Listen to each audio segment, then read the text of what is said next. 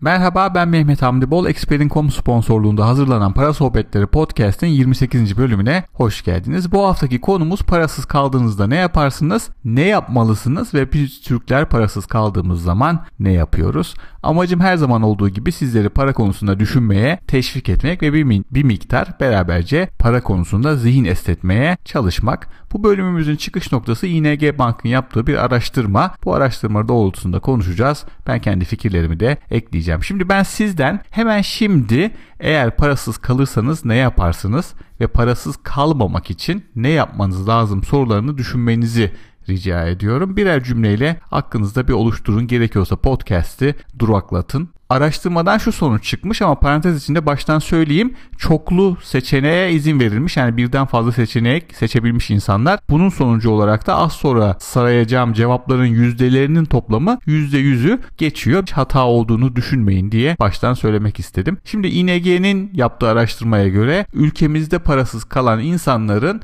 %64'ü harcamalarımı azaltırım demiş. %59'u kredi kartı kullanırım demiş. %31'i arkadaşlarından veya ailemden borç alırım demiş.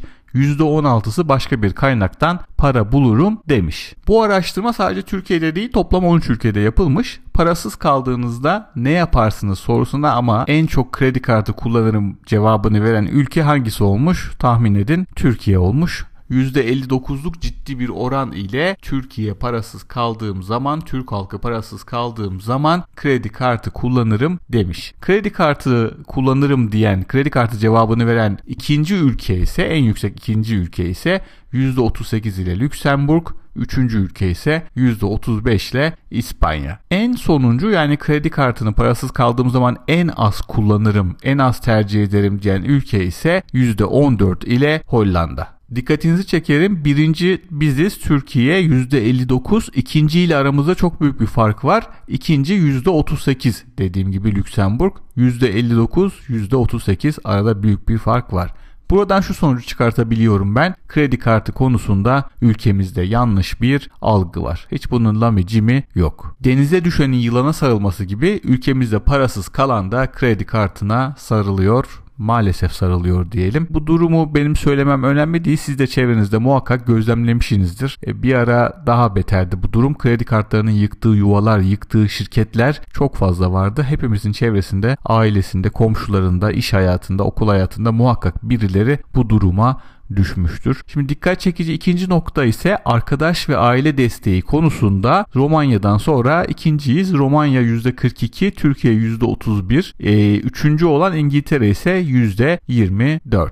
Şu ana kadar saydıklarımın hepsi ING Bank'ın araştırmasına göre birebir alıntıydı. Şimdi gelelim benim fikirlerime ve benim gözlemlerime. Maalesef maalesef diyorum ülkemizde borç normalleştirildi arkadaşlar. Borçsuz olmaz diye düşünülüyor ve hatta aynı anda birden fazla borçlanma aracı kullanılıyor. Daha önce söyledim tekrar söyleyeceğim her ortamda tekrar edeceğim. Özellikle kredi kartı başta olmak üzere borç ve adı ne olursa olsun borç fakirleşmenin en hızlı yoludur. Önemli olduğu için tekrar edeyim. En başta kredi kartı olmak üzere adı ne olursa olsun borç fakirleşmenin en hızlı yoludur. Bir noktadan sonra borcu başka borç ile kapatan sayısı hiç de az değil arkadaşlar. Bu da tabii ki giderek daha çok borca batıldığının en büyük göstergesi. Tabii ki parasız kalabiliriz. Tabii ki zaman zaman paraya sıkışabiliriz. Ama burada iki tane önemli husus olduğunu ben düşünüyorum. Yani insanlık hali olarak tabii ki bunları yaşayabiliriz ama önemli olan iki husus var. Bir, parasız kalmamaya gayret göstermek.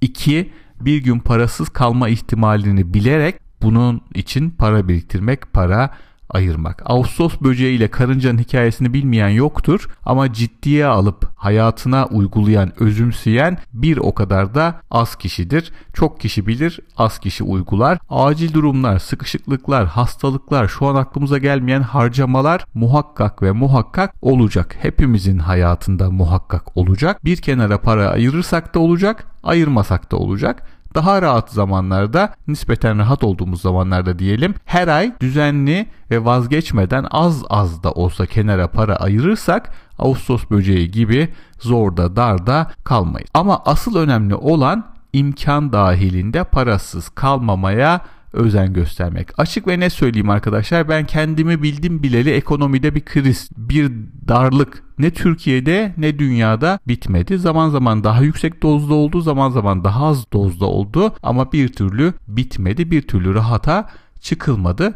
Ekonomik kıyameti bekleyenler yakında mahvolacağız, tepe taklak olacağız, aç kalacağız diyenler hiç eksik olmadı. Ben 45 yaşındayım. Aynı düzen sürekli devam ediyor, sürekli tekrar ediyor. Burada önemli olan sizin hangi fikirleri kafanıza doldurduğunuz, hangi fikirleri kafanıza girmesine izin verdiğiniz. Ekonomik kriz ve bunun gibi konularda hem olumluyu hem olumsuzu dinleyin. Hem artıyı hem eksiği dinleyin ama önemli kendi süzgeçinizden geçirmeyi unutmayın. Ne kriz biter arkadaşlar ne olumsuz hava biter ister dünyadaki ister ülkemizdeki genel ekonomik durumu, krizi değiştirmek konusunda biz bireylerin çok büyük gücü yok. Hani bir takım şeyler yapabiliriz ama genel durumu değiştirmek konusunda çok büyük bir etki yapamayız. Ama kendi ve kişisel ekonomik durumumuzun kontrolü bizim elimizde bunu geliştirebiliriz yaygın olan davranış ne? Başkasına, şartlara, ekonomiye, aileye ve bunun gibi şeylere suç atmak. E, maalesef bu size fayda sağlamaz arkadaşlar. Sadece daha çok batağa saplanmanıza sebep olur. Çevrenize bir bakın. Çoğu insan kendi ekonomik durumunu düzeltmek, kontrolün kendinde olduğunu kabul etmek yerine başkalarını, başka şartları, ekonomiyi, aileyi, ülkeyi suçlayıp duruyor.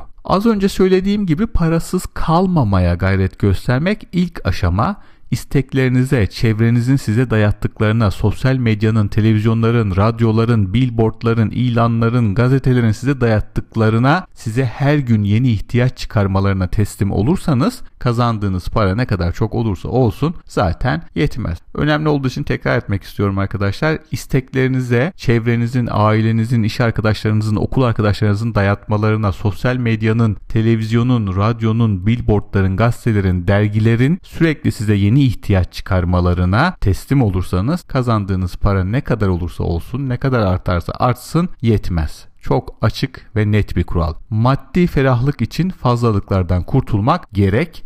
İlk önce de tüketimin fazlalığından kurtulmak gerek. En baştaki soruya dönelim arkadaşlar. Parasız kaldığınızda ne yapmanız gerekir? Aslında parasız kalmamak için yapmanız gereken şey ile parasız kaldığınızda yapmanız gereken şey aynı. Daha az tüketmek. Önemli olduğu için tekrar etmek istiyorum. Parasız kalmamak için yapmanız gereken şey ile parasız kaldığınızda yapmanız gereken şey aynı.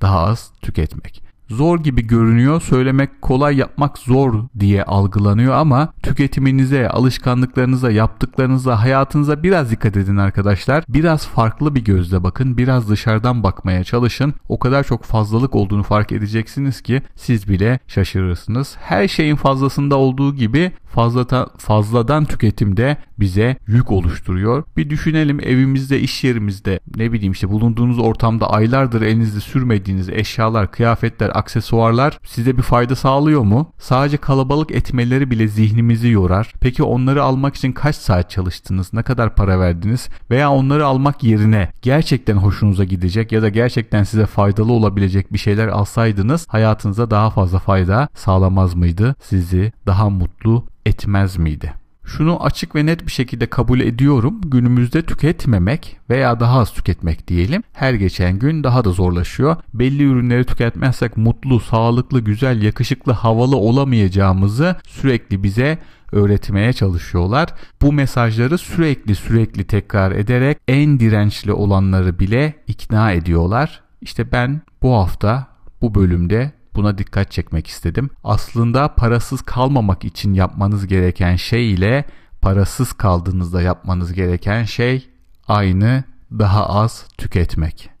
Expert'in.com'un sponsorluğunda hazırlanan Para Sohbetleri Podcast'in 28. bölümünü dinlediniz. Sizden ricam her zaman olduğu gibi bu podcast'i hangi platformda dinliyorsanız beğenmeniz, yorum yapmanız ve sosyal medya hesaplarınızda paylaşmanız. Experin.com üzerinden bana birebir ulaşabilir, soru sorabilir, sohbet edebilir, danışabilirsiniz. Sistem üzerinden randevu alınıyor biliyorsunuz. O randevudan sonra Experin santralini arayarak benimle telefonda dilediğiniz yerden görüşüyorsunuz. Ben de Experin santralini arıyorum. Siz de Experin santralini arıyorsunuz. Santral üzerinde konferans yapıyoruz. İsterseniz arkadaşlarınızı da ekstra ücret ödemeden dahil edebilirsiniz. Ayrıntılı bilgi veya bana yazılı olarak ulaşmak için resmi internet sitem olan www.mehmethamdibol.com'u ziyaret edebilirsiniz. Bir bölümün daha sonuna geldik. Dinlediğiniz için teşekkür ederim.